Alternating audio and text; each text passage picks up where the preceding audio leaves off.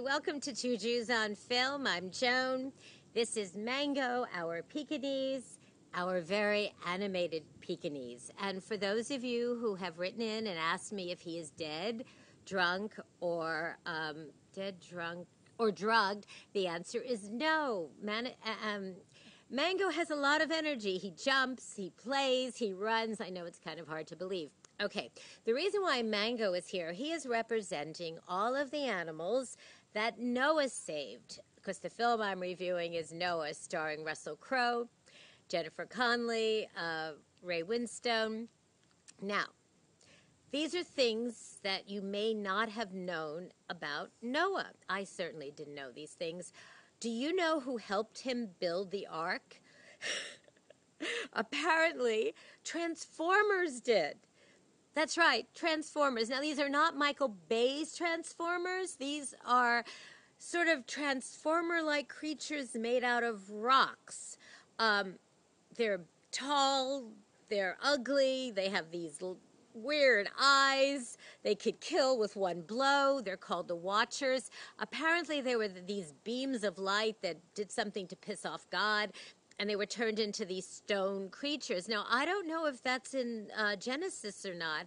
Um, so, if you know, I, I would love to uh, hear about them. Another thing I did not know is that Noah and his family were all vegans. They did not believe in killing animals. Now, I find that fantastic. So does PETA. So does the Humane Society.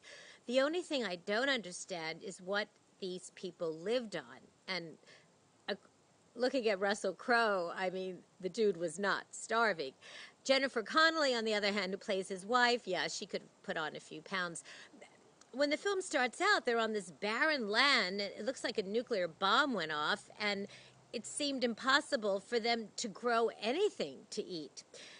Okay, what else? Um, oh, number three, Noah was a pompous ass he believed that God, although Darren Aronofsky didn't use the word God, he used the Creator, talked to him. Only him.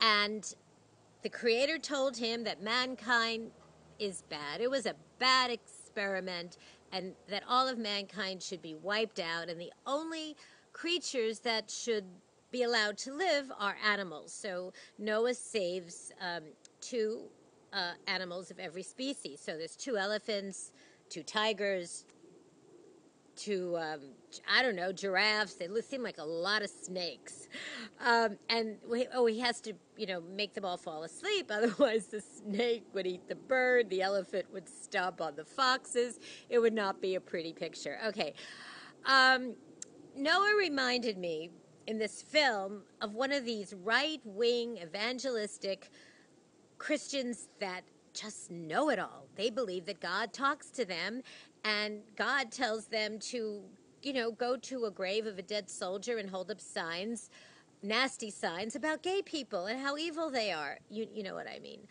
I don't think I have any of those uh, people subscribing to my channel.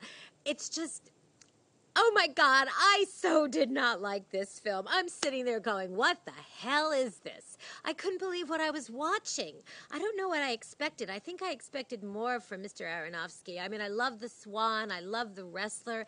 This was just a weird freaking film. Um, even the special effects were like, yeah. I mean, so, there's a part in it where they, you know, they're telling the story of the, you know, the Garden of Eden, and it's like this to me this amateurish um. You know, you see the snake, you see this kind of weird version of Adam and Eve and the apple, and I mean, it's like it looked like it was something made for kindergarten. Listen, I'm sure creationists would absolutely love this film because you know it sets evolution back about a million years. Um, Ray Winstone is the bad guy, and you know how you know he's the bad guy because he eats meat. They make a big point of that. It's like all the meat eaters were evil.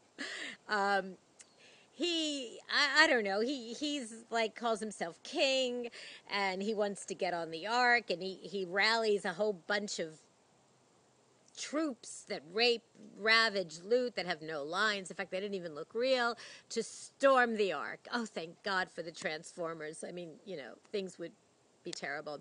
There's more to the story. It has to do with Emma Watson.